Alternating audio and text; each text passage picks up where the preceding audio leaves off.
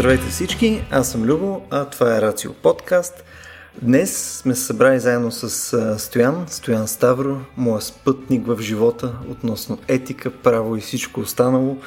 Да говорим в поредния епизод на Vox Nihili за а, хранене, готвене, а, етика на хранене и серия други неща, които може или няма да успеем да сегнем в този епизод.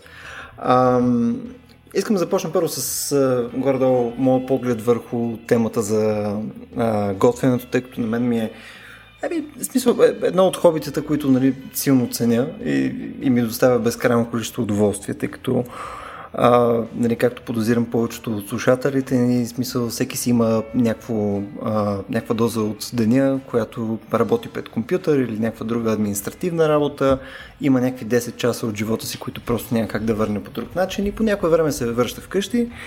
И а, за мен е връщането вкъщи в серия от дните е опция съответно да мога по някакъв начин малко да си изчиста а, мислите от главата за деня или съответно по-скоро се концентрирам в някаква конкретна тема.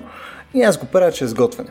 А, това на мен най-много ми позволява да се отпусна и да мисля за някакви по-интересни за мен неща, да почвам да правя неща не задължително на тъгъдък, бързо, а, нали, с някакъв крайен срок или по някакъв конкретен начин, а съответно по начин, по който аз съм си преценил в конкретния момент.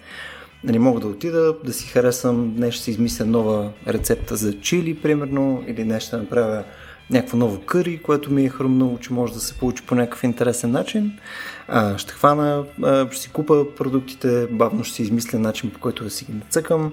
Мога да видя едно-две видеа, примерно за начин по който мога да се сготви нещо или мога да прочета някакво рецепти и след това ще си направя моя концепция за нещото, което може да сработи, може да е отвратително, но в повечето случаи е ядливо.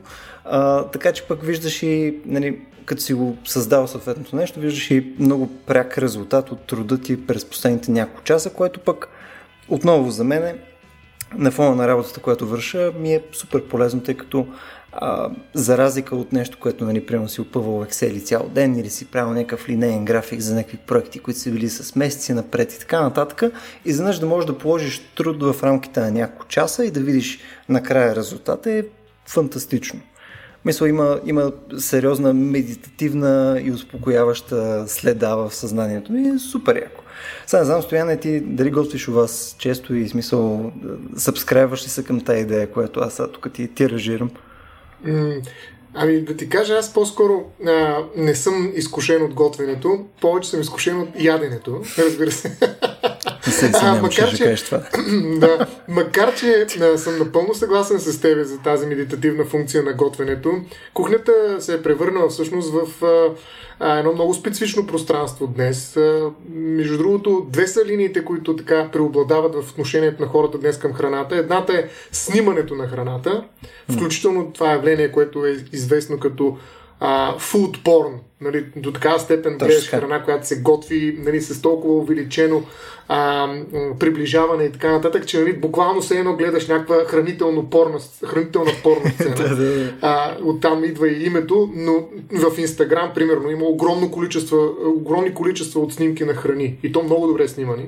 Да. А, има специализирани фотографи за това, разбира се. А, всякакви блогъри, инфлуенсъри, какви ли още не хора, снимат, публикуват и работят с а, визуалните характеристики на храната.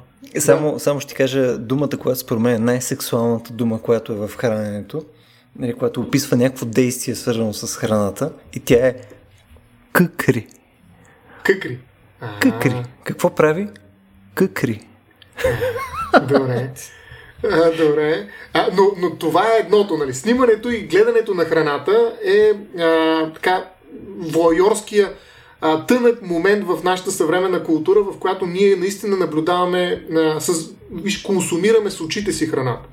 А, докато второто е вече по-активното поведение, готвенето наистина. И знаеш колко много такива реалити шоута, включително и в България, като Мастер Шеф, са изключително популярни. Страшно много хора ходят, за да се опитат и те да готвят, макар че с огромно напрежение и стрес, но т.е. да взаимодействат по някакъв начин с храната, така че да се получи някакъв крайен резултат, който да е качествен. При тебе е съвсем различно, разбира се. Тук се бият малко медитативния елемент, mm-hmm. който вкъщи спокойно, внимателно, бавно, никой не те притеснява и изведнъж нали, на бойното поле, където някакви здрави готвачи се явяват и почват да се борят помежду си, нали, което е другата крайност. Но готвенето нали, така се експлуатира много сериозно. Като аз смятам, че и двата феномена са свързани с това огромно изобилие от храна, с което разполагат така, разбира се, развитите общества днес. Е, и ние просто буквално създаваме нови културни практики върху тези а, бих казал дори излишъци, излишъци от храни. Защото представи си, аз съм, винаги съм замислял, какво правят с толкова много неща, които се готвят, да речем, в Мастершеф. А, в едно предаване, в едно единствено предаване на, на, на това реалити шоу. А, на практика човек не може да вкуси всичко и да го изяде. Нали? Те, които оценяват, може би ги... има някаква практика, не знам точно наистина а, какво се случва с храната, която не се изяжда. Те просто дегустират нали, това, което правят съдиите или водещите на масата. Вкусът. Вкусват, да. Още едно, нали, докато ние така през телевизията малко отново отиваме към порнфуд, по-скоро гледаме, нали, слюно отделяме, те вкусват, нали, при тях друго сетиво е активното и работещо, mm. но, но интересно е, че вкуса отсъжда това е нещо, което в философията а, е казано многократно, че има една особеност на вкуса, че той може да отсъди и да присъди. Нали, това, което казват на практика съдиите, нали, това са mm. водещите в едни такива реалити шоута, е присъда. Нали, така, това е добро, това е най-добро, това е най-лошо. Отивай си. Нали, има наказание, има поощрение. Това е а, силно юридически а, така, юридически изпълнено със съдържание предаване на практика, защото там вкуса е този, който съди. Има съдия и съответно има и присъда. Така че а, тук, между другото, искам да. само секунда да поспоря, защото нали, вече минаха 7 минути и няма как нали, да нямаме някаква доза спор с теб.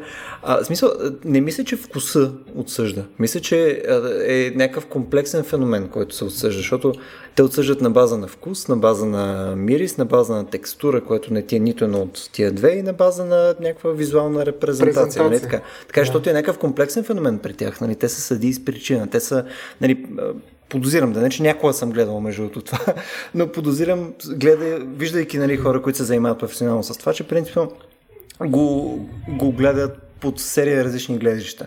И нали, то може да е безкрайно вкусно, но като изглежда като някаква пихтия, нали, като Soylent Green, нали, нали, пак не си човека за, за това предаване. Така е, така е, но това е нещо, което ние не можем да стигнем. Ние, това е разликата между нас, които гледаме и тези, които при, присъждат, отсъждат.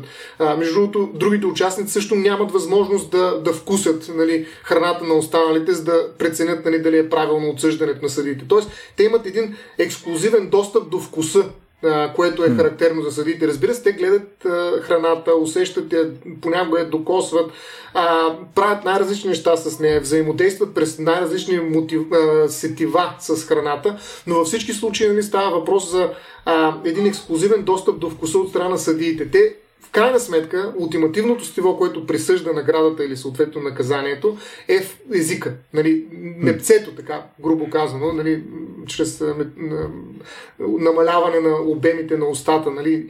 Непцето е това, което всъщност отсъжда. Така че, а, примерно има спор дали миризмата е по-добрият начин а, да да спорим за храните. Нали, това ми мирише добре, това не ми, по-лошо ми мирише и така нататък.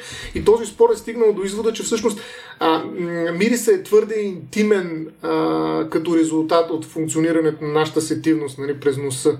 И много трудно можем да проведем разговор а, по отношение на това дали мирише лошо или мирише добре, кое мирише по-добре, кое мирише по-лошо. Тези разговори а, се виждаме на по-първично ниво в мозъка, не случайно, нали, по... А, стари части на мозъка отговарят за миризмите и поради тази причина всъщност мирисът не е достатъчно социално сетиво, в рамките на което може да се провеждат някакви разговори за иерархизиране на усещанията на хората. Докато вкуса е достатъчно дистанциран и едновременно с това субективно обословен, а, за да може да бъде основа на разговор, в който се дават присъди. Нали, това, ми, това е вкусно, това не е вкусно, защо не е вкусно, защо е вкусно и така нататък. А добре, в, в, в това твое измерване, защото нали, аз пък споменах няколко а, такива потенциални вертикали, по които можеш да съдиш. Смисъл, текстурата къде стои в цялото това нещо? За мен е примерно, когато готвя, текстурата е едно от ключовите неща. В смисъл, ако, ако, ако нещо не е по правилния начин, примерно нещо е пекалено сухо или нещо е, е, трябва да е хрупкаво, е меко и така нататък, сериозно ми щупва някои ясти, особено в, в ресторант с претенция и така нататък.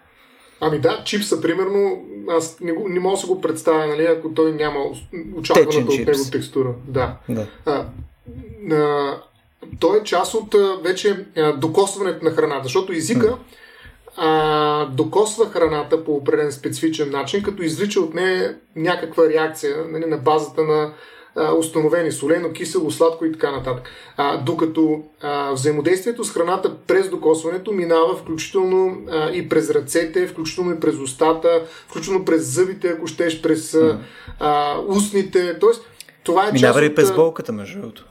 През болката? Да, имаш предвид? смисъл, защото вкусовите качества е едно, нали, текстура е друго, но примерно люти храни, лютото не е вкус. Лютото ти е тип дразнение на лигавицата. И съответно ти да. минава и през болката. Еми, не бих казал, че е болка точно, но да, през някакви преживявания, някакви изживявания. Нали? А. А, не мога да се представя храна, която ти причинява болка директна, по-скоро те стимулира по специфичен начин, който ти възприемаш за подходящ за теб. Искаш повече по този начин да бъдеш стимулиран от храната. Тоест това е едно взаимодействие не си, с храната. Не си ял моето чили, искам ти кажа. Смисъл, Възможно така ще е. стимулирам. а защо го идеш тогава? Каква е идеята на това нещо? Мазохизъм. Не, не напротив, мисля, то, то при, при лютите храни е малко особено. Сега тук чисто моя, моето живеене, нали, мога да цитирам, но прямо при лютите храни за мене а, добавят просто още още една плоскост на, на дълбочина за храните. Примерно, ако нещо няма никаква заигравка с люто, наравно то, то при него изобщо не присъства тази плоскост. А, и съответно с времето, когато започваш да привикваш на, първо на вкусовете също на лютите неща, които добавяш, защото обикновено тия вкусове ги няма принципно в храните. Нали, примерно, вкус на хабанеро, аз не съм видял храна да има вкус на хабанеро, без да има хабанеро вътре. А, и без да е люто, съответно, до някаква степен. Също а, различните нива на люто и видове люто, тъй като те се споразви дали са летливи или по-малко летливи и така нататък, също предопределят начин по който ти изживяваш дадена храна. И според зависи дали е тя по-мазна или не, дали има млечни продукти или не, а, съответно модулират това люто нещо. И то не е само за да ти е гадно, то не ти е гадно. Не, то, mm. Тук е ключовото нещо е да намериш границата, където то не е точно стимулира нещо, което е интересно в тебе и прави цялата, цялото ястие по-интересно. Значи, просто добавя още една точка, за която да си мислиш, докато ядеш даденото нещо. Ами точно това според мен е свързано с двете тенденции, за които ти казах в самото начало, а именно развитието на кулинарията, на кулинарното изкуство. И в него вече целта не е просто да се наедем, нали? а е да по някакъв начин да предизвикаме тялото, т.е. да стигнем до максимален брой най-различни по своята интензивност и качество усещания, докато се храним. Има всякакви изтъпления нали, с храните. Нали? Включително знаем практиките в а, Азия за хранене с риби, които са отровни. Само една най-малка грешка може да умреш. Нали? Защо толкова важно е това, но ти рискуваш, за да преживееш нали, именно този риск, в който ти се храниш с нещо толкова специфично, което може да убие, ако не е правилно сготвено. И съответно готвача буквално е а, на ръба на престъплението всеки път, когато си прави съответното ядене нали, и ти го сервира. Така че а, за мен това са специфични такива културно обословени практики, в които ние търсим а, тръпката от яденето, защото някакси а, толкова много сме натоварили яденето с културни функции, че то се е отдалечило на огромно разстояние от неговата първична функция, именно да не поддържа живи. Защото в крайна сметка храненето е базата на нашия живот. Ако ние не се храним, няма как да живеем. Нали? Така че от тази базисна нужда да се храним, ние сме стигнали до един огромен килим от най-различни социални практики, в които храната бива използвана за всякакви цели. Така че типично са подправките също, нали, които се добавят. Нали, подправките по какъв начин нали, ще изхранят. Нали, но те дават първото най-важно, включително и лютото, усещане различно от храненето и съответно от съответната храна и, и това те стимулира да продължиш да експериментираш. Но вече не толкова като гладен човек, а като любопитен човек. Ти, между стояне, а, в а, твоите набези литературни, докъде си стигнал в проучването, нали, точно по какъв начин се е зародило храненето при хората на цяло? Защото нали, през, от серия различни хора съм чувал нали, различни предложения за някакви наративи, как всъщност готвенето нали, на огън, нали огън е като ключова част нали, от а, обществото, а, нали, от изграждането на, на, на човешкото общество е играла някаква много важна роля за нашето развитие. Нали, и някаква форма, нали, отново, това са такива спекулации до някаква степен, нали, но има една заявка, че ти е храненето на сготвени неща и храненето на, на месо, което е било сготвено на огън и така нататък, е допринесло а, за изграждане на нашите а, общества и за изграждането на нашия биологичен вид във версията вече, в която сме в момента. Тоест, mm. това е опосредствало до някаква степен и еволюцията също при нас. Мисъл, има, има ли си досек с а, тези теории? Ами аз ще, ще препоръчам а, една книга, която се казва Философия на храненето, културно-исторически контексти на Райчо Пожарлиев автора и е а, български а, преподавател. В 2013 година излезе от университетското издателство и там има много любопитни а, неща, които могат да бъдат прочетени за готвенето. Защото храненето е възможно без готвене. Готвенето е надстройка, така да се каже, и тя има изключително важно а, значение. И а, самия а, Рай, Райчо Пожарлиев се, се така, фокусира върху кухнята, който той нарича а, културна институция. Нали? Защото, както казва Клод Леви Строс, всъщност границата между хората и животните, между природата и културата минава именно в кухнята. Защото там храната от сурова, от чиста природа се превръща в храна, която е в някаква степен и културно и социално а, маркирана. А, така че кухнята е много специфично пространство. Да, тя не е била затворено пространство, а е била около огъня на полето. Така че огън е специфичен център на кухнята, безспорно. А, както и варенето е много специфичен процес, който а, води до много по-голямо освояване на хранителните вещества в храната, което дава много повече енергия и много повече шансове за живот на човечеството. Гранчарството също какво е изключително а, силен феномен, свързан с храненето и неговото социално значение, защото какво ни показват в а, повечето музеи за стара история, освен нали, именно някакви а, гранчарски изделия. Така че а, има много конкретни а, специфични неща, които показват, че кухнята играе и всъщност появата на кухнята играе огромно значение за развитието на човечеството, а, но не само кухнята, защото кухнята е място, в което наистина а, ние променяме храната по такъв начин, че тя от някакви хранителни суровини, както ги нарича между другото и сега действащото законодателство българско, се превръща в хранителни продукти. Суровини, продукти. Е, някакви материали, крайен резултат. А, но а, в кухнята а, има и много специфични социални войни на вкусове, така да го нарека. А, и тук, между другото, е много полезно да бъде прочетен и така а, в някаква степен разкрит а, залога на Кант а, за така наречения добър или висок вкус, а, как а, всъщност самата, а, самия разговор по време на хранене създава обществото ни. Нашите общности до голяма степен разчитат на общественото хранене. Тоест, ние използваме храната, която е готвена, обикновено разбира се, за да е по-социална по своето звучене включително, за да разсъждаваме върху опрени правила и норми. И всъщност именно Кант вкарва а, тази думичка а, диететика. Не диетика, а диет етика. Тоест, той смята, че всъщност ние трябва а, да говорим за тези правила, които определят коя храна е добра и коя е лоша и съответно добри вкус и лип, наличието му и липсата му, като това е едно специфично културно усилие по време на колективното плюскане, както казва mm. а, Райчо Пожерлиев, а, за да превърнем лакомията в апетит и да превърнем храненето в социално значима дейност. Кант никога не се е хранил сам. Той, когато покане някой, и а, дори да не му дойде на гости, той кани някой първи от улицата, за да може храненето наистина да е социална дейност. Hmm. А, всъщност, това са така наречените от него добри хранителни нрави. Добри хранителни нрави. А, ето един цитат от Райчо Позарлиев по този, начин, по този повод. Оформянето на публичния цивилизован характер на храненето изисква сложна организация, множество регламенти, наличие на стереотипно и стерилизирано поведение, а, което означава, че всъщност чрез един най-обикновен обяд ти всъщност стабилизираш определени социални правила. И за това всъщност който се храни философски, той се храни общностно, казва Райчо Пожерлиев. И в спора между факултетите, основният залог всъщност на Кант е именно това, да вкара диететиката не в медицинския, а в философския факултет, тъй като смята, че храненето е директно свързано с морала. И ние се събираме и се храним заедно, починявайки се на опрени стереотипи правила, включително и за това, кое е добра и лоша храна. А, и по този начин култивираното хранене всъщност се превръща в основа на морала, той говори за хигиенна система Кант на храненето, и в основа на нашата общност.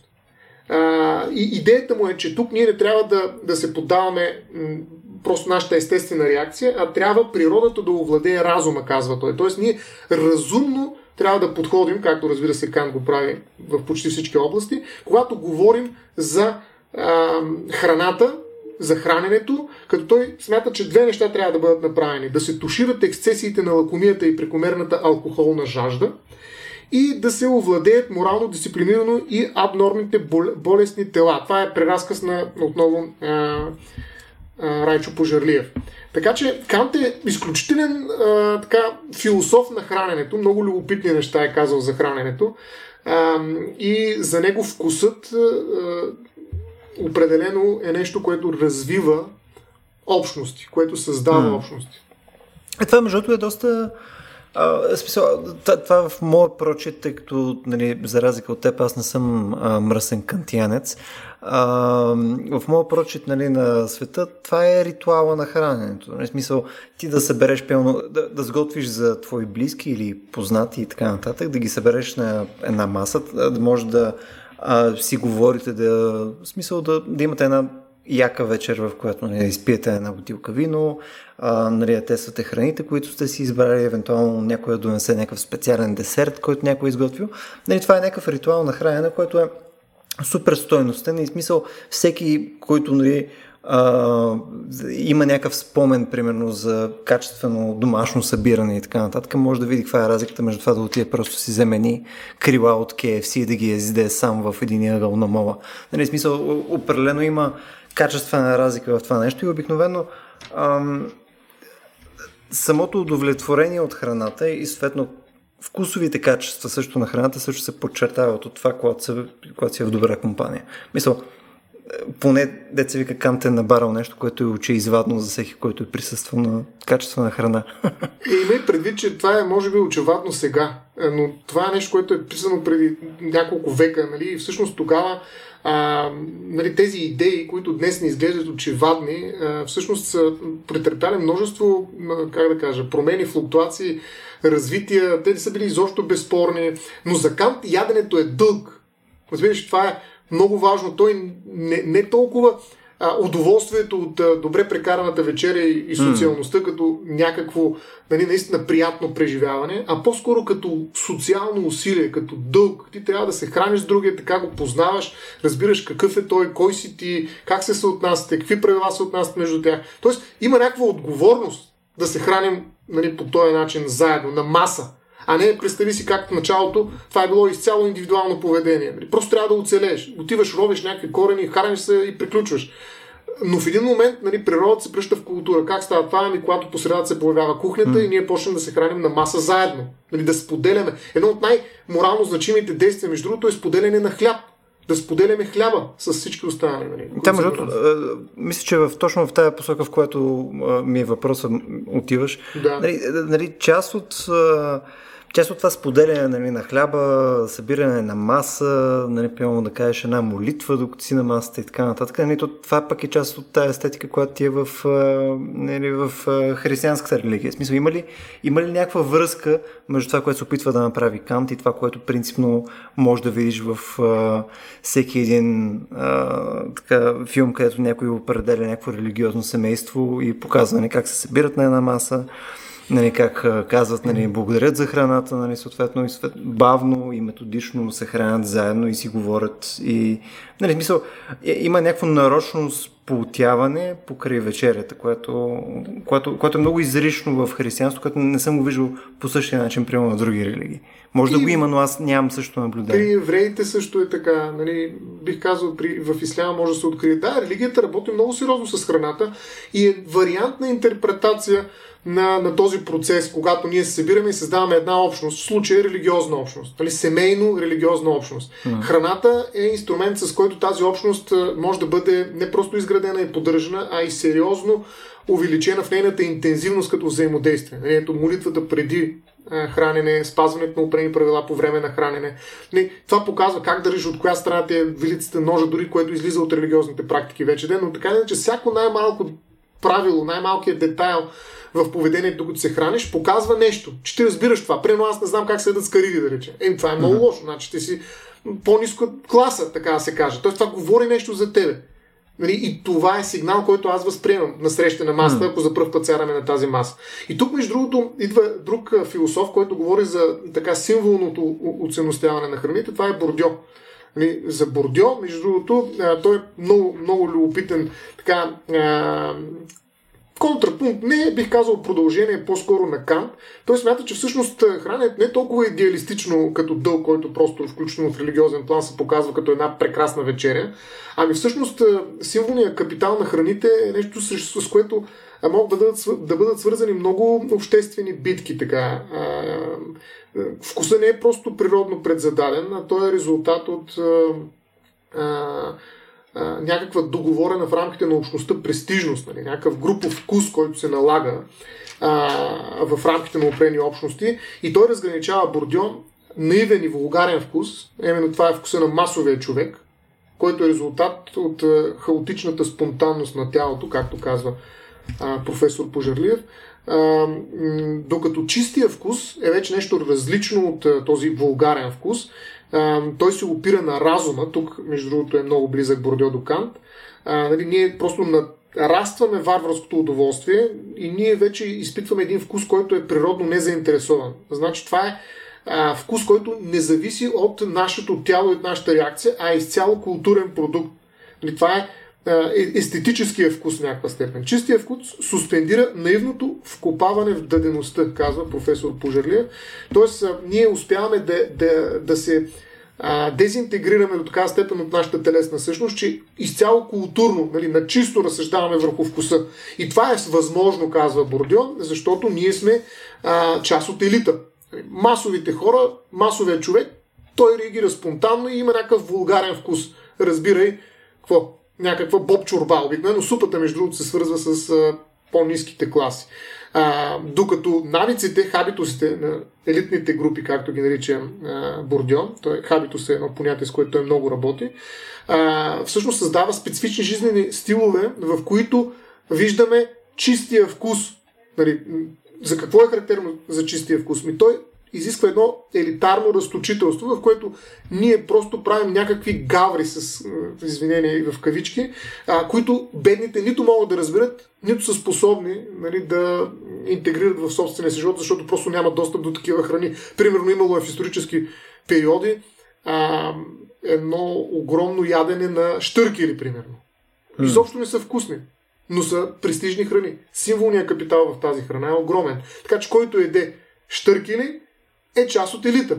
Който ни еде штъркели, не е част от елита. Много прост извод. Нали? Виждаш колко ясна а, така идентичност получаваш на базата на това, което ти едеш.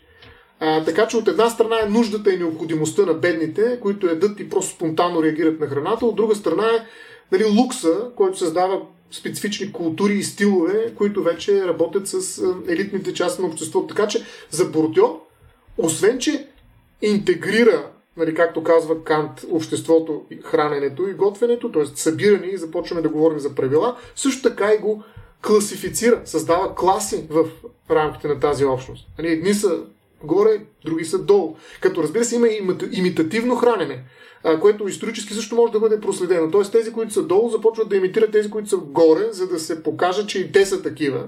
И аз почвам да ям нали, някакви специални октоподи, макар че нямам представа как се едат и изобщо хич не ги харесвам, но сега казано е пениса, не пениса, ще го ям този октопод.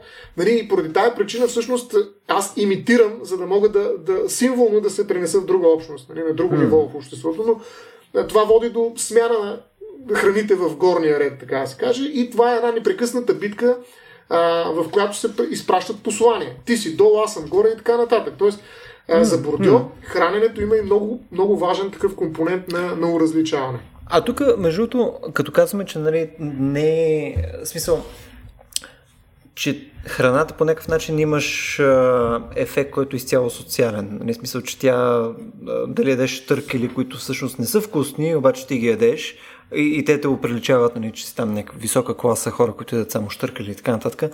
Ама всъщност казва ли нещо за вкусовите качества чисто субективно при тебе? Защото нали, той, самия штъркел може да е отвратителен, обаче вследствие на това, че ти знаеш, че е тарикатска храна за тебе е вкусен. В смисъл има ли някаква... А, казва ли, че съответно все пак на тебе ти е вкусно вследствие на това познание, че той е штъркел е скъп и така нататък?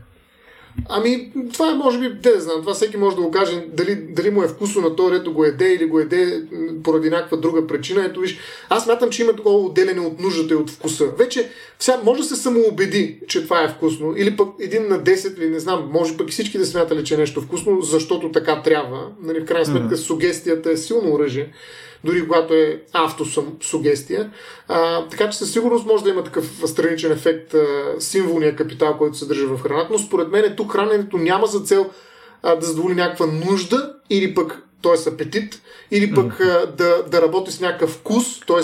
преживяване, а, а е по-скоро наистина а, така, социален инструмент. Инструмент, да. той показва да. нещо. Нали, аз ям това, така че сега, между другото, днес това е характерно за здравословните храни. Днес най-висок mm-hmm. статут а, дават а, скъпите зелени храни, които когато си ги купиш, да, те струват тройно, четворно, нали, биобараните, да, да речем, но пък ето, ти си ги купил, защо? защото те са скъпи, имаш възможност, така че mm-hmm. ето. Така че зеленото в момента се е установило точно като елитна храна, нали, която по бордьо чертае граници между определени класи. Зелени класи, кафяви класи, черни класи, ако искаме да използваме тези цветове. Точно като ти, ако не ядеш чия и едамаме, си пейзан. Ами, да, това са супер храни, нали, съответно и ти си супер Марио, нали, примерно. това е фантастично, да. Добре, аз тук, между другото, чисто от а, частта нали, с храненето, нали, искам да продължа по целия ритуал на храненето, защото ние до сега нали, говорихме за, и за разделение, и за, и за събирането, нали, функцията, която има за да събира хората на едно място и така нататък, но чисто а, действието, което е Примерно аз ям в момента, да кажем, е супа с лъжица. Или съответно ям индийско директно с ръце. Нали, взел съм един нан, взимам си от там сосове, неща и така нататък. Или пък съм взел с клечки ям суши. Нали, смисъл, в различните а, общности, различни части на света и така нататък. Има различни привички, по които а, ти използваш различни инструменти, с които да се храниш, които си имат и някаква културна стоеност и си имат различно преживяване. Например, съвсем различно, ако ядеш а, да кажем, риба с клечки или съответно ядеш там някаква риба с ръце. Нали, мисъл, друго е усещането. Даже и друг е вкуса, може да кажеш, че нали, го усещаш по съвсем различен начин храната. Има ли някакъв... Ам, как да го кажа, има, има ли някакъв смисъл зад тези неща? Мисъл, знаем ли защо в крайна сметка ние в западното общество в крайна сметка сме паднали върху това да ядеме с нож, вилица и лъжица? Ами да, всъщност появата на, на тези а, съдове за хранене, съоръжения за хранене, в философията на храненето се обяснява с всъщност тази необходима дистанция между мен и храната. Значи, ако аз съм супер гладен и просто ако не изям в момента нещо, ще падне и ще умра, нали? което означава, че съм определил някаква ниска класа. Мен не ме интересува изобщо как ще ям храната, как ще е подготвена и така нататък. Просто е, че трябва да ям точка.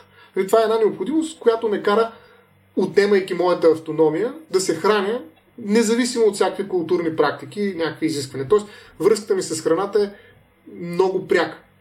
И аз съм като дивак. Нали, отивам и с ръцете, почвам да ям от черния дроб на току-що убитата антилопа, примерно. Както го прави нали, един тигър, да речем. А, в този смисъл, яденето, което се извършва с ръцете, с ногтите, с зъбите, нали, откъсване и така нататък, ни връща към дивото състояние на човека, към дивака, към варварина, ако щеш. Макар, че варварина вече е дива, който се изправя срещу някаква култура. Така че варварина предполага наличието на някаква култура.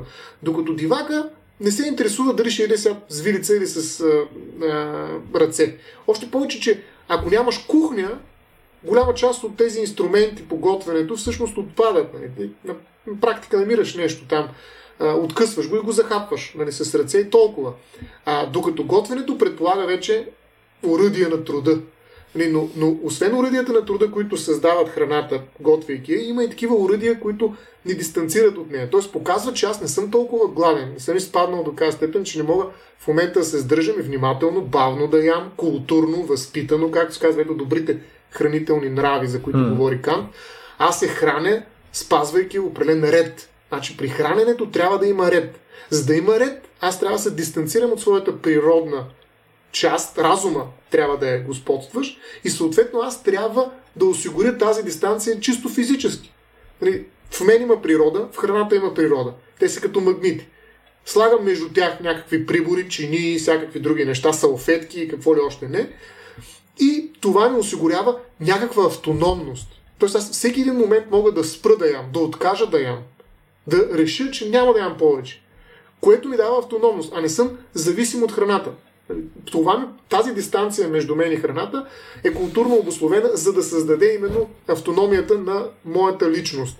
И тук, между другото, има много голяма разлика. С едно един любопитен факт и да, да давам думата да, да ме попиташ този въпрос, който виждам, че искаш да го задеш, но разликата между а, вилица и лъжица. Много любопитна философска, така бих казал, разлика отново на, на Пожарлиев, която е свързана с възможността за избор. Ако при лъжицата взимаш каквото ти попадне и съответно храната, особено ако е супа, да речем, е хомогенна, т.е. тя някакси по-социална, но социалистическа, да не, да не кажа комунитарна, нали? Лъжицата не различава какво взимаш. Не можеш много-много да си избираш. Вилицата се появява доста по-късно и именно този и е част от този процес на увеличаващия се контрол на човека върху храната, благодарение на дистанцията, която се поддържа по време на храненето между храната и човека. Тоест с вилицата аз мога избирателно да си избера само това нещо да ям. Да си боцна само ето тази хапка или пък ето това зрънце и нищо повече. Тоест вилицата е материализиран инструмент на нашата увеличена власт по отношение на храната. Тоест ние сме по-автономни и повече контролираме храненето си. Така че вилицата има по-висок културен статус, така да го наречем, от лъжицата което за мен беше супер любопитно, когато това го прочетах нали, при 7-8 години, нали, когато излезе книгата. Да, в смисъл да звучи доста еманципиращо. Но в смисъл, аз това повече го виждам пълно покрай клечки, да кажем. В смисъл, там е много по-ясно, че е, това, това им е по дефолт функцията. Да, да отидаш и да пик and choose, защото там нямаш а, мисъл, според мен при тях е много очеизвадно, но идеята ми точно да питам точно за това. Е така. Но просто не е свързано с европейската цивилизация. Повечето философии да. не са свързани с Европа, да. А, добре, но ползването на нож и вилица не е ли също и някаква оптимизация от гледна точка на... на... Мисъл, само дистанцират, защото според мен е, нали, играят важна роля за това да можеш бързо и ефективно и щателно да издеш всичко. Нали? Мисъл, mm. Аз пивам без нож и вилица, ако трябва само с ръце да ям неща, най-вероятно серия от яденията, които ям, няма да мога да ги изям толкова ефективно. Зависи колко си готов да се отцапаш, нали, пред мен. Нали, ако си тогава, излиш колко си гладен. Тогава с хубавия български глагол абиш. Да, хабиш храната. Ами, да, да, смисъл, аз по-скоро казвам, че а, тези всички хранител, цялото това хранително оборудване, което застава между мен и храната, създава тая дистанция. А вече в него има най-различни инструменти за контрол, за ефективност, за това, което ти говориш при храненето. Нали? А, mm.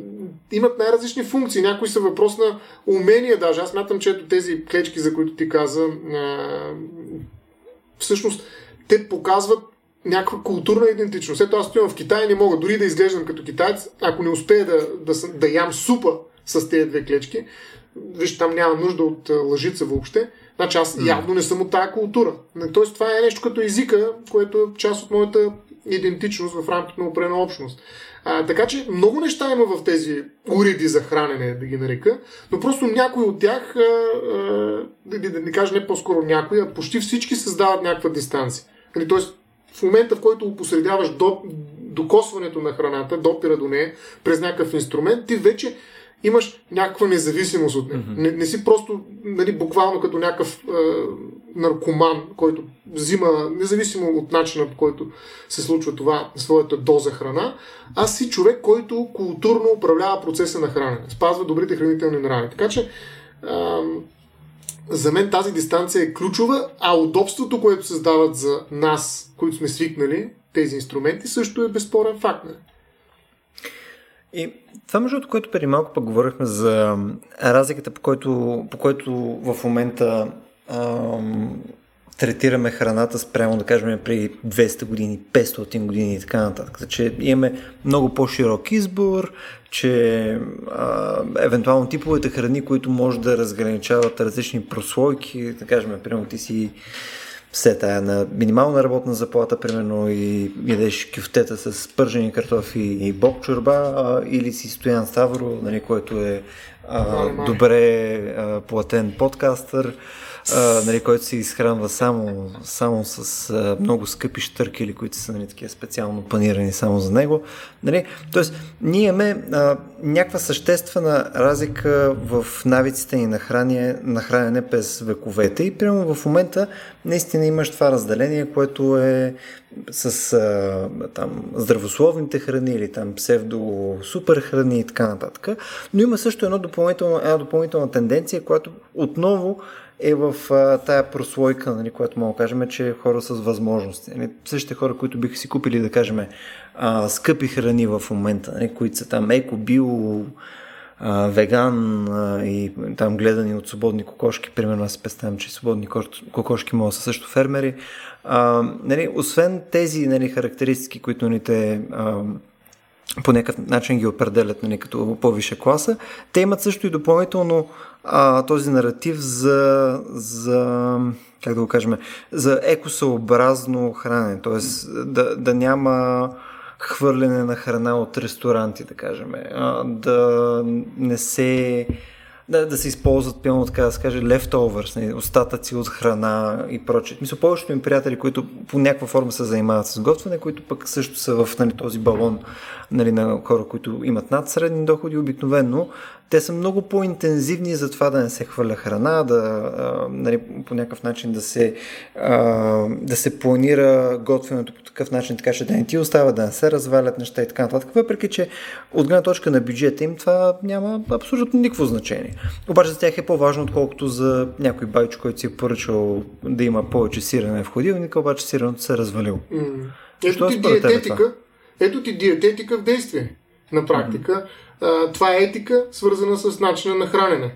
Защото а, какво се случва днес в света? Има огромно неравенство в достъпа до храна. Има държави и хора, които умират от глад и други държави и хора, които умират от болести, свързани с прияждане. Някои дори директно от прияждане умират.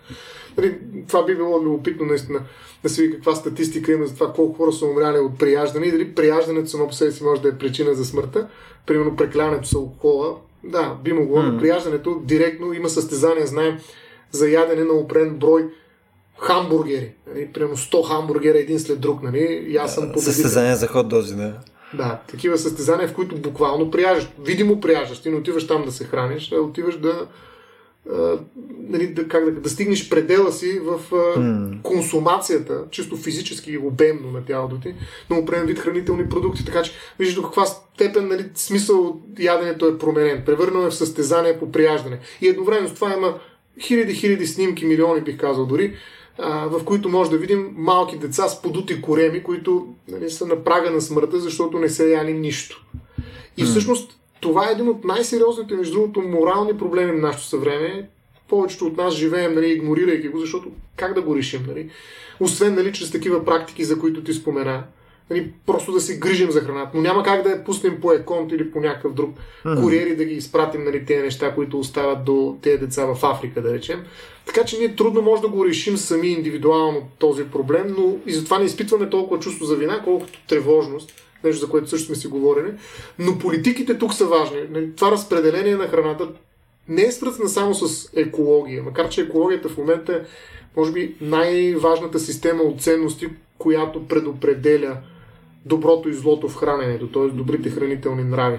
А, но освен екология, има и такава справедливост на разпределението на храната. Тоест, ние трябва да поемем тази отговорност, да внимаваме с това какво правим с остатъците от храна. Те не трябва да се, да се произвеждат, ние не трябва да ги хвърляме. Има хора, които пък се занимават само с това, те не се хранят по друг начин, освен да събират отпадъците от кофите за смет. Има специална група от хора, която се води като субкултура, нали, която се занимава с това. Тя иска да оползотвори тези храни. Рови, не че са бедни хората, но те, подобно на веганите, вярват в някаква ценностна система. Имат диететика и съответно искат да набавят своята храна по този начин, вместо да отидат и да купят на, ред, на своя ред нали, храна и да издат и те. Така че дозирането на храната е всъщност част не само от въпроса за диетиката и моето здраве, но и от диететиката и справедливото разпределение на хранителни продукти и достъпа до тях в световен мащаб. Защото това наистина остава едно от основните неравенства, най-фундаменталните неравенства в света днес. Да, но то не, не ти ли се струва, е сега като го казваш, да сложиш в едно и също изречение нали, диететика и нали, световния глад, нали, продоволствения проблем. Нали, то, то все едно, нали, ние стоиме тук, говорим се за някакви абстракции, нали, тук пък кой как шал да яде от кофите, пък как нали, няма да хвърля в къщи и така нататък. Между време, някакви хора си гладуват, гладуват. Смисъл, и ми гладуват, а, така. Е. Да, а, смисъл, то е по-скоро другото е а, някакъв макроекономически проблем, който дали ти ще нали, си издеш храната или не, в крайна сметка няма никакво значение а, е, и, и няма дори пропорционално значение. В смисъл, даже всички да си изяждахме правилно храната и така нататък, нямаше разликата от изразходени средства, която да е за тая храна, която след това сме си допоръчали, защото не сме предвидели правилно, нямаше да отиде а, за тези страни, примерно, където има този продоволствен проблем. Просто шахме да си купиме, да кажем, още една вафла или примерно шахме да си купиме дали, кълъвче за iPhone. Не смисъл. Да. Тук по-скоро проблема е малко по-различен. Мисля, не мисля, че е свързано изобщо с диететика. Свързано е според мен, но е по-скоро това не е ефективно решение, което решава проблема, а е по-скоро послание. Това е акт, с който искаш да кажеш нещо. Нали? Това той е социален акт. Ти разказваш нали, за този проблем по един много а, така, сбит начин и показваш, че това е една ценност, която вярваш. Тоест, въпроси на образование, на образованост, хайде не на образование, mm. на информираност е. Аз, примерно, когато научих, че а, един от начините, по които, с които може да се справиш с а, прекомерното използване на вода, макар че в България ние имаме достатъчно вода някакси, не се притесняваме от това, че водата не ще свърши. И когато си миеш зъбите, нали, защото сега особено пък интелигентните четки броят 3 минути, се чудиш какво да правиш, чакаш нали, да минат тези 3 минути, бе голяма мъка, но в рамките на това време всъщност трябва да изгасиш водата. Аз не бях се да. замислил наистина. Това беше при немалко време, не? но преди това наистина пускам водата, мия си зъбите, приключвам, аз съм си ги мил по-малко. Но когато наистина ги миеш вече 3 минути, представи си ако оставиш водата да тече. Виж колко mm. дребна работа. Просто загаси водата, изчакай се, измиеш mm. зъбите, след това пусни отново водата. Но това е нещо много елементарно, което се повтаря два пъти обикновено при хора като мен, които си мият зъбите сутрин и вечер, надявам се, че това са доста голямо количество хора. Представи си колко вода се спестява от това нещо. Да, не е същия ефект, както ако просто не хвърляш някакви отпадъци, но ти ако си дозираш храната, няма да я купуваш. Съответно, те, които я произвеждат, ще произвеждат по-малко храна. И така по цялата верига ще има едно напасване. Тоест ще има и някаква ефективност, ако това се превърне обаче в групова практика. Ако това е вече култура на хранене. Mm. Така че а, действително аз сам, като правя подобно нещо, нали, особено ако го пазя в тайна, би било доста глупаво. Но най-малкото в семейството си аз се уча децата на това нещо. Те разказват yeah. това на своите приятели, аз говоря с мои приятели по този повод. И това е част от тази информираност, която е изключително важна при храненето. Наистина, а, това е част от нашата социалност. И ние, наистина, а, според мен, трябва да излъчваме буквално някакви послания, докато се храним. И това е неизбежно, според мен, и няма нищо лошо в това. Да, тук по-скоро е свързано с възпитаване наистина на някаква култура, отколкото да трансферираш потенциални пропуснати блага нали, към някой друг. И това, да. между другото, възпитаването на някаква култура, нали, реално посредством храната нали, се е случвало нали, в, в миналото на N на брой места. Нали, смисъл, всички различни от нали, някакво племе, да кажем, там в Амазонките и така нататък, до нали, тук по наши земи и така нататък, навсякъде си има някакви конкретни култове към храната. Нали, смисъл, имаш конкретно видове храни, които са по, по ако щеш, святи, нали, примерно хляба при нас. Нали, хляба е нещо. Точно така. Или пък неща, които са ендемични за конкретна област. Нали, примерно при нас, да кажем, кисело мляко е някакво много важно, защото ние сме хората с киселото мляко, нали, сирането. Та, а, това най-вероятно в а, някакви свои проявления а, нали, е стигало до някаква форма на ексцесия. Нали, мисля, ти можеш да си представиш, че някои неща, които за нас в момента са по картите, нали, на места а, нали, ти традиция. Да кажем, в Индия, нали, там нямат никакъв проблем нали, да ядат насекоми, докато ти ако ти кажа стоя яш са насекоми, нали, ти ще откачиш.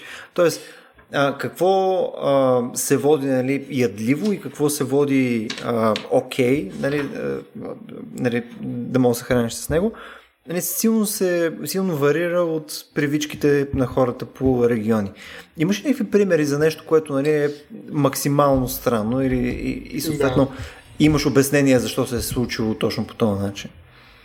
Ами, да, със сигурност, тъй като в тези правила, които се генерират от храненето, може да бъдат разграничени две големи групи. Едната е позитивни правила, т.е. какво трябва да едем. И как и така нататък, но какво трябва да едем.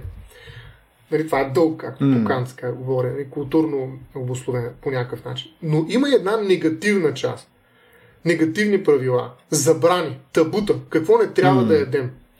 И има съответно много интересни практики, които изключват тези табута. Но какво не трябва да ядем обикновенно? Не трябва да ядем хора. Нали, все пак, особено деца. Между много бързо стигна до хора, чакаме сигурно ами, някакви други неща. Са, трябваше това да са крайните неща, които не трябва да едем. Хора, т.е. не трябва да едем себе си, не трябва да едем да. нещо, което прилича на нас. Нали, в някаква степен затова не можем да едем и орангутани. Нали. Кой яде орангутани? Аз между другото съм задавал въпроса защо не, не пием мляко от свиня. Hmm. А, или мляко от някакви диви животни. Нали? Макар че обяснението не е през това, че те са близки до нас, а през особения нрав на свинете, най-вероятно и на, на, на хищниците, които много трудно ще ги издоим. Още повече пък и, освен че не, не се подават на удомашаване, те и се разгонват на периоди. Нали? Млякото им е достъпно само в определени месеци, независимо от това кога са разгонени, дали ще раждат и така нататък. Така че, може би има много специфични причини, поради които не го правим, но това е довело и до някакво табу. Нали, смисъл, защо днес имаме какви ли не млека? Кокосово, соево, т.е. От, от същества, айде в кавички, растения, които по никакъв начин не дават мляко. Нали, се прави мляко. Нали, отпиле мляко, обаче нямаме мляко от свиня. Защо? Доиш бадеми, нали? Стоиш едно малко бадем, че го доиш. Да. Ама добре, наистина свинята дава мляко. Нали, защо защо Точно. някой не се е замислил е така, приемо да разбие това табу? Може би нали, става въпрос и за търговски риск, който не е удобно да се поема, но мен се чудя защо не е направен някакъв такъв елитарен продукт, ето, който е с чистия вкус. Друго си е да Точно. пиеш мляко от свиня. Нали, смисъл... Там мляко е свинщина, да. Точно така. Не, ми, да, може да е някакъв, някакво послание, някакъв артистичен акт, ако щеш. Но както и да е, първото нещо, което обославя така една голяма система от забрани, е забраната да, си, да идем себе си. Да се храним с хора. А, нали, има много изключения, за които ще спомня съвсем накратко след малко. Особено ако са живи в момента. Нали? Особено ако са живи, това пък вече е да. А, но това го правят само съпрузите. Те са като са живи. А, а, но другата забрана е да не ядем неща, които са твърде различни от нас. Нали, неща, които са толкова различни от нас, че просто hmm. не може. По-примерно, а, и това също има много изключения нали, за това нещо, което а, правило, но, но нали, има много такива. Примерно, хлебарки. Сега, извинявай, ама нали, как ще имам хлебарка? Защо? Защото някой смята, че нали, това, което Фойербах, между другото, това, което ти си това, което едеш, или това, което едеш, ще прави теб. И сега аз ако ям хлебарки, ще стана хлебарка по някакъв начин. Нали? Има страшно много. Устойчив. Да, ме, страшно много глупости има и вярвания такива, а, че ако ядеш, нали, примерно, а, месо от някакво животно, ще придобиеш неговите качества. Нали, особено в Азия, нали, да речем, има много такива разкази, колко са верни или не е друг въпрос, но а, в сигурност а, има едно такова а, увлечение, че аз като ям едно животно ще му взема качеството. Нали. А, това може би го има и в забраната да едеш такива неща, с които са твърде различни от теб. Нали. Но това е едно силно табу също, което пак казвам, по-характерно за Европа е, но има и много изключения. И искам само за изключения, защото ние ако тръгнем тук да говорим за табутата при храненето, ще стане страшно. Има страшно много интересни форми на екстремно хранене. Между другото и на български излезе една книга, но ам, само един пример ще дам за канибализма. И то за една особена форма на канибализъм, защото нали, има канибализъм спрямо а, враговете, които са пленени от едни военни действия, или пък канибализъм по принуда, когато просто трябва да оцелееш и и се храниш. Имаше един супер интересен филм за една катастрофа с самолет, mm, в която mm. се налагаш хората да умрат, тези които, тези, които са умрели, да станат храна на хората, които са оцелели, за да могат да посрещнат спасителите в един момент. Но става въпрос за така наречения ендоканибализъм, което е много любопитна ритуална практика, при която а, се ядат починали предци, родители. Mm нали, възрастни хора, които са починали, които обаче нали, трябва да бъдат изядени от живите, тези, които ги оплакват. И тази ритуална практика е много специфична, наистина много особена е. Особена е в Южна Америка и на островите Папуа се наблюдава подобна практика. И всъщност целите, разбира се, не са наяждащи. Нали, Тоест аз не ям тези останки, за да се наям, което може би все пак е характерно за канибализма, макар че в канибализма един, има един акт на власт, на, на упражняване на контрол. Нали, до така степен да притежавам, че ще изяждам. А, но става въпрос за магия, нали, за магическа функция, която а, този ритуал създава. И идеята е всъщност да се обедини рода, да се реинтегрира между починалите и живите, мъртви и живи да образуват едно цяло, един общ род.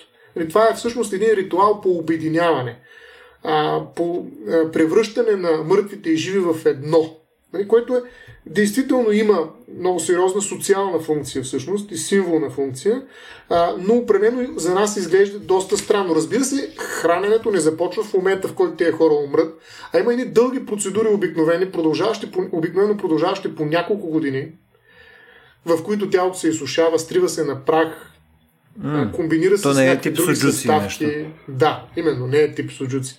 Нали, комбинира се с други а, подправки и така нататък. И се получава в крайна сметка нещо, което е далеч от а, мъртвото тяло на починалия роднина. Нали. Тоест, mm. има едно дистанциране от канибализма в неговата чиста форма. Нали, особено пък тая, която ти спомена, нали, деш го докато е жив. Между другото, в този смисъл бански старец придобива съвсем различна, съвсем различен смисъл. Да, а идеята на тук, тук е, че всъщност философите как го обяснява това нещо, всъщност има един синтез между две неща, които много често играят а, на ролята на свързани звезди и динамизират всъщност социалното. Това е ужаса от смъртта и удоволствието от храненето. Mm. Некрофагията, както се нарича още това нещо, а, което между другото не е инкриминирано в България, може би би било друго престъпление, включително хулиганство или пък а, по някакъв начин накърняване на, на някакъв гроб и прочее и прочее, но във всички случаи некрофагията е много любопитен феномен. Тоест, яденето на мъртви хора. Ти беше казал, че всъщност всичко е некрофагия, защото ние едем, говорим за месоядството, едем мъртви животни, но некрофагията се специализира само при яденето на мъртви хора. Андронекрофагия тогава. Да, ако трябва да го специализираш. Бе, т.е. ако намеря един мъртъв човек на, на улицата, по-скоро ще е хулиганство, ако си отрежа парче месо от него. Ами, по-скоро да. Защото ти на практика нямаш жертв, нямаш пострадал. Нали, той човек е починал, освен общ, общността, която е скандализирана от този, свой, mm. от този твой жест. Нали, няма кой друг да, да повдигне, така да се каже, обвинение спрямо теб. Но, да, виждаш, храненето е силно регулирано. Силно регулирано. С задължения, с забрани, с позволения, с иерархии. И това е така и в момента. Само да, ако тръгнеш да гледаш българско законодателство, ще виж, че е огромна регулация. Аз даже в един момент а, се загубвам в тази регулация. Нали? Храни, хранителни добавки, нови храни, генно модифицирани храни, страшно много регулации има и днес по отношение на храненето и те са много по-специализирани, много по-детайлни и човек в един момент може да се обърка буквално. Хм. Но е може би интересно да видиш каква е дефиницията, легалната на храна. Тук само преди да кажем дефиницията за, за храна, само да вметна нещо, нали, смисъл, рацио по никакъв начин не, не промотира и не рекламира това да ядете мъртви хора на улицата. Смисъл, само казвам, не сте го чули от нас като препоръка. Ако решите, това си е... Да, смисъл, аз няма ви спра, да. нали, но, но да. Никога няма да спреш никой. Да, не, особено... бих ви снимал. да. Та, а, тъй като, нали, като юрист, това си качество, аз винаги поемам и ангажимента да, да покажа някои други разпоредби от българско законодателство по темата, с която си говорим. Аз съм си подготвил в случая от Закона за храните а, и по-скоро не от Закона за храните, защото тук, между другото, е страшно силна европейската регулация. Имаме огромно количество регламенти, които регулират храненето в Европа. Европа държи много на своето хранене. Наистина има огромно количество регламенти и може да се обърка човек, ако тръгне да ги чете. И един от тези регламенти за установяване на общите принципи и изисквания на законодателство в областта на храните, за създаване на Европейски орган за безопасност на храните и за определяне на процедури относно безопасността на храните, последния е да затвори вратата, има дефиниция на храна или по-скоро на храни.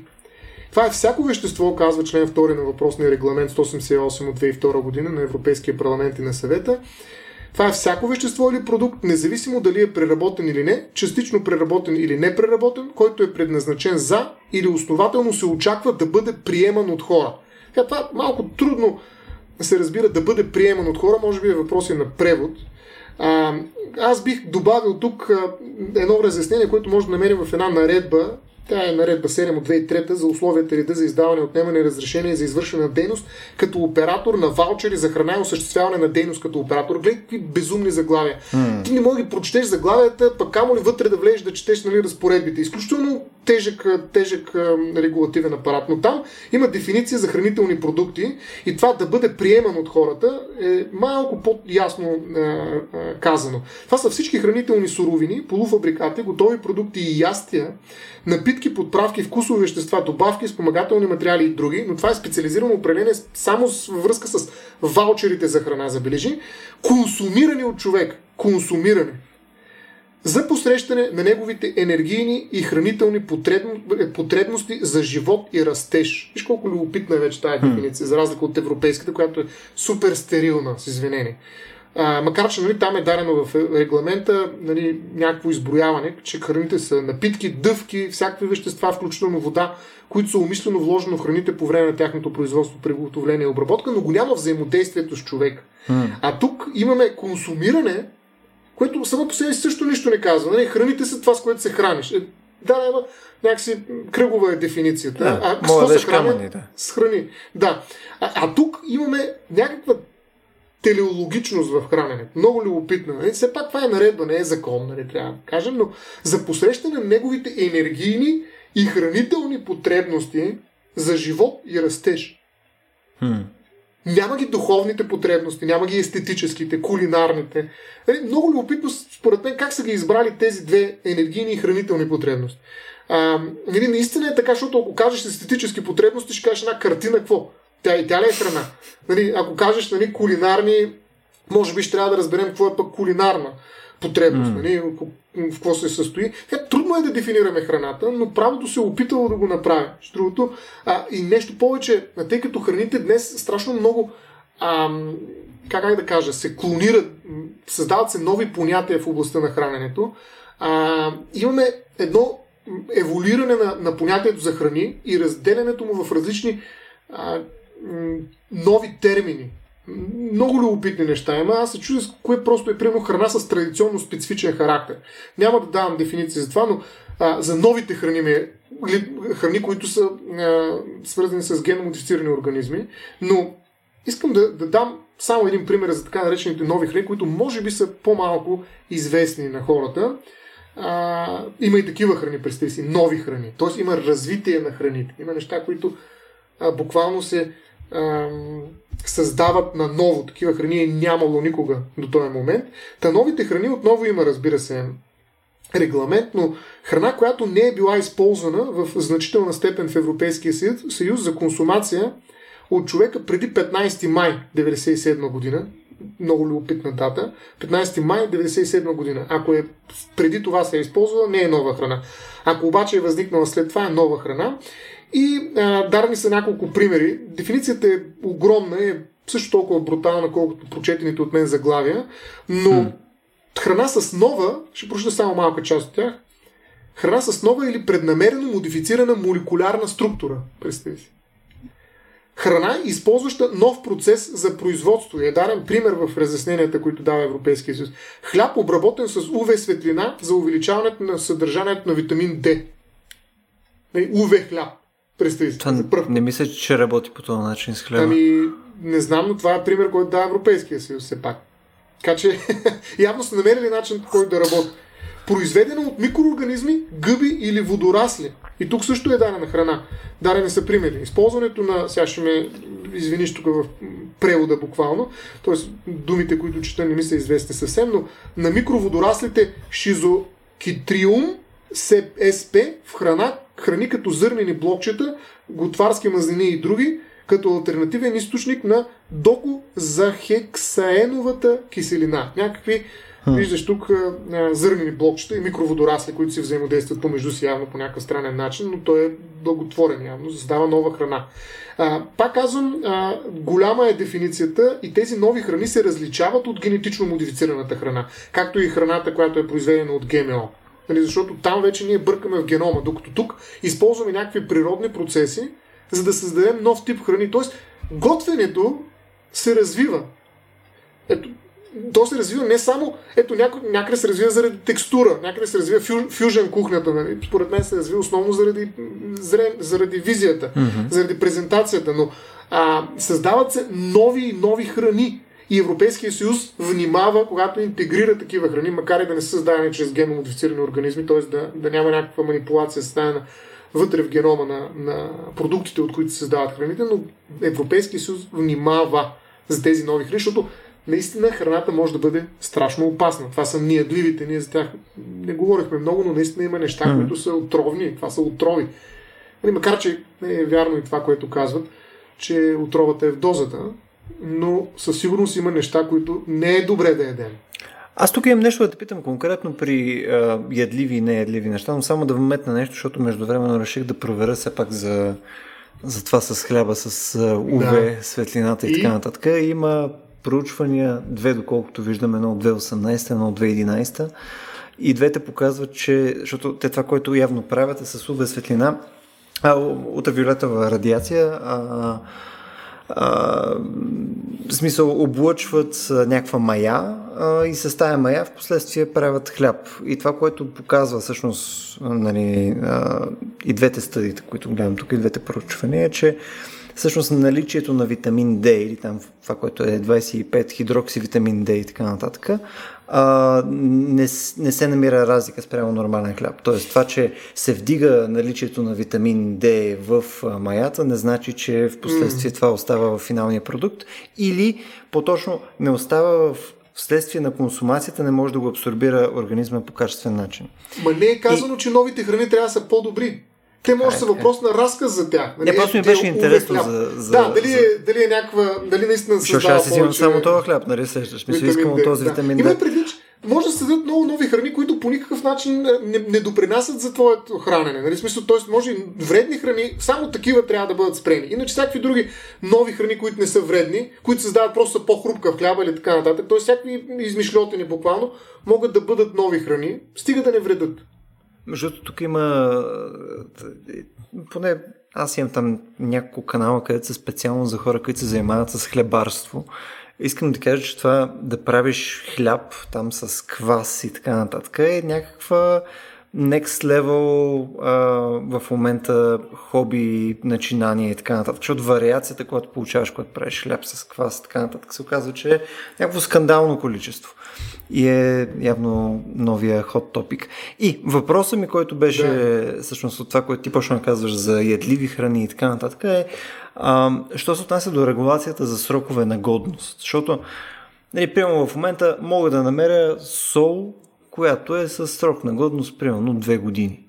И отиваш и то елия храна, храна е. Нали, съответно, всички храни имат ли срок на годност? Имат срок на годност.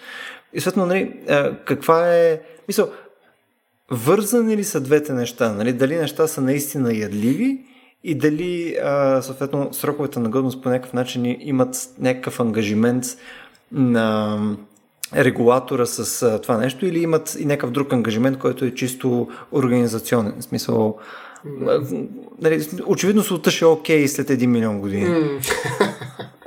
ами всъщност тук говорим за така наречената безопасност на храните. Даже точно така се казва и основният контролиращ тези неща в България орган. Нали, Българска агенция по безопасност на храните. Не с изключение а, на минералните, Баб. изворните и трапезните води, които се контролират да, от регионалните здравни инспекции. Всъщност всички останали храни са под така големият поглед на големия брат Българската агенция по безопасност на храни. И тук отговорността на държавата, нали, никоя храна не минава някакъв разрешителен режим, освен новите храни, нали, които трябва да бъдат проверени, защото са нови, но и геномодифицираните също и е на брой други храни, това са изключения. Та, тези храни влизат в пазара, но ние трябва да внимаваме да наблюдаваме дали няма ня... нещо от тях да се окаже неядливо в смисъл вредно. Нали, защото ако не е вредно, що да не е ядливо? Всичко е ядливо.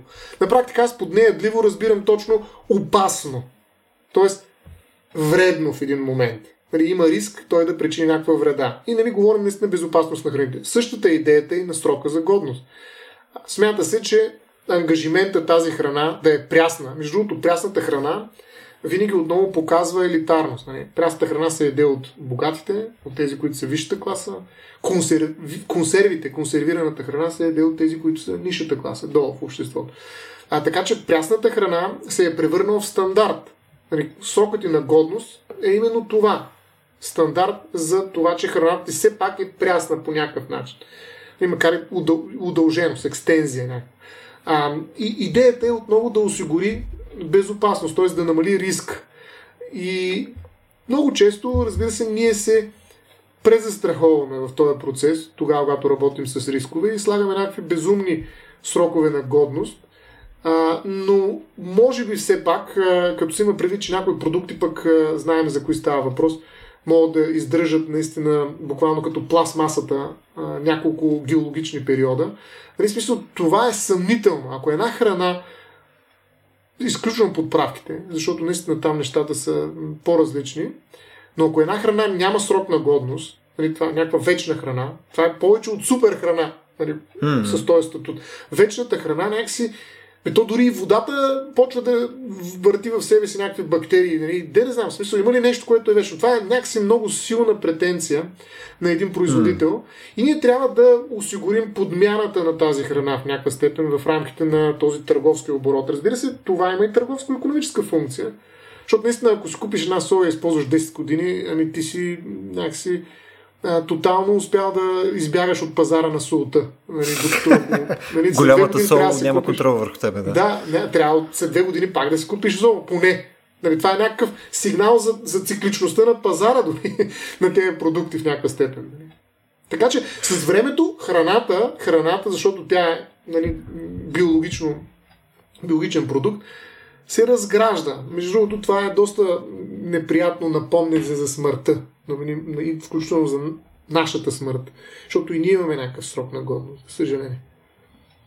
Ами, Стояне, мисля, че нямаше как да завършим на по-ниска нотка, отколкото това, че да, и ние имаме срок на годност.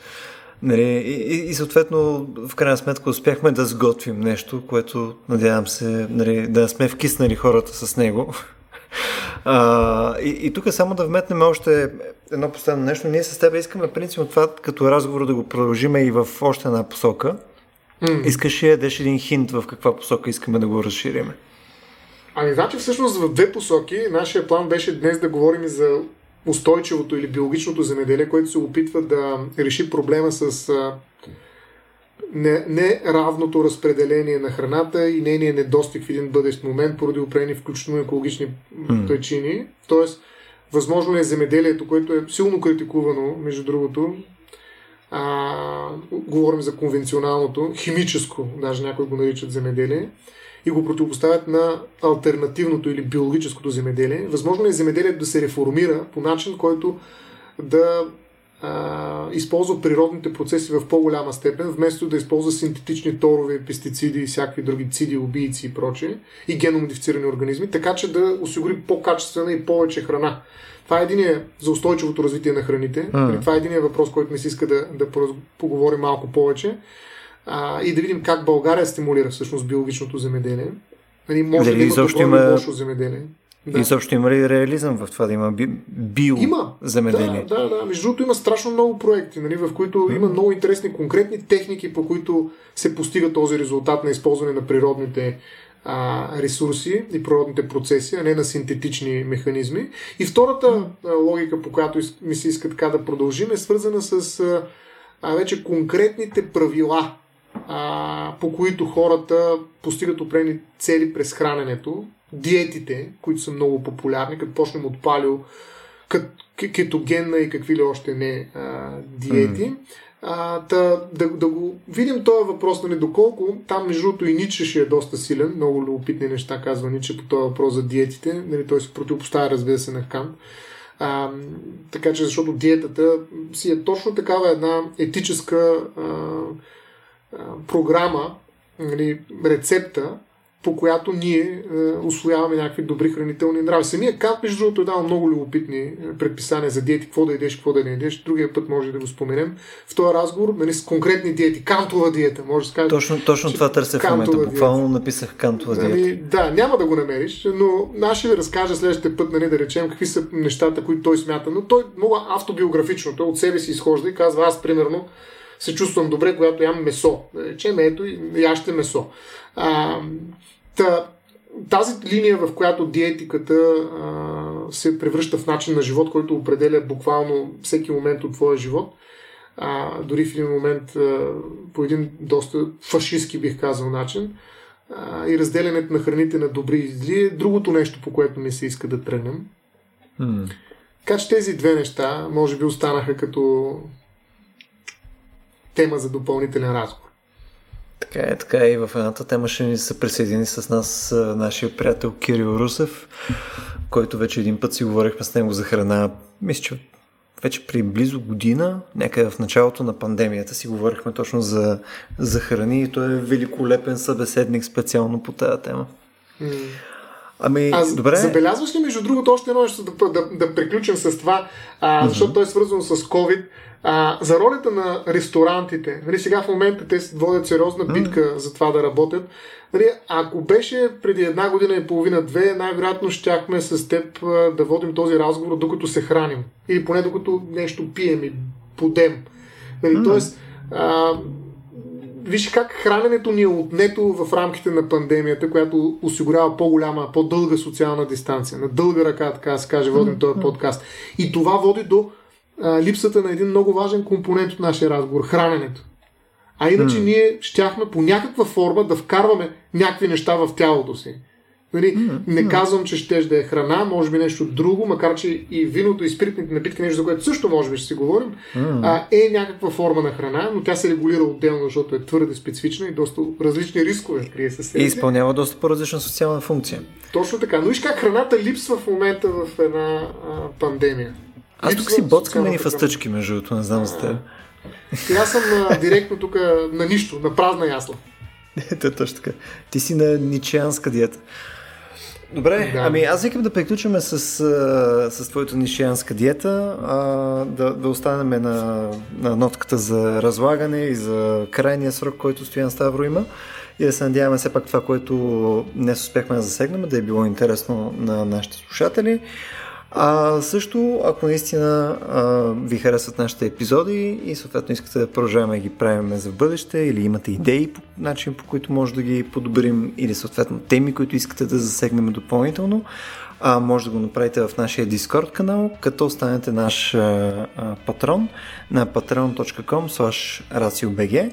А, там сме ви подготвили съответно серия допълнителни така да се каже, благинки. Подготвили сме ви, освен достъп до нашия Discord канал и един уникален епизод, който пускаме а, всеки месец. А, подготвили сме ви а, също серия допълнителни а, и нюзлетърчета и неща, които са, така да се каже, допълнително интересно съдържание, което може да ви е а, може да ви е полезно, но силно бих препоръчал като за начало, а, ако искате да ни джойните, да влезете в нашия Discord канал, тъй като това за мен в момента е може би един от най-интересните източници на информация, тъй като поради някаква такава вселенска причина сме докопали някакви доста яки хора, които пишат в момента в него и а, по голяма точка на култура, наука, а, и нали, тия 20 неща а, има доста, доста интересна информация, така че силно, силно го препоръчвам. А, мисля, че това беше от нас за днес и до следващия път.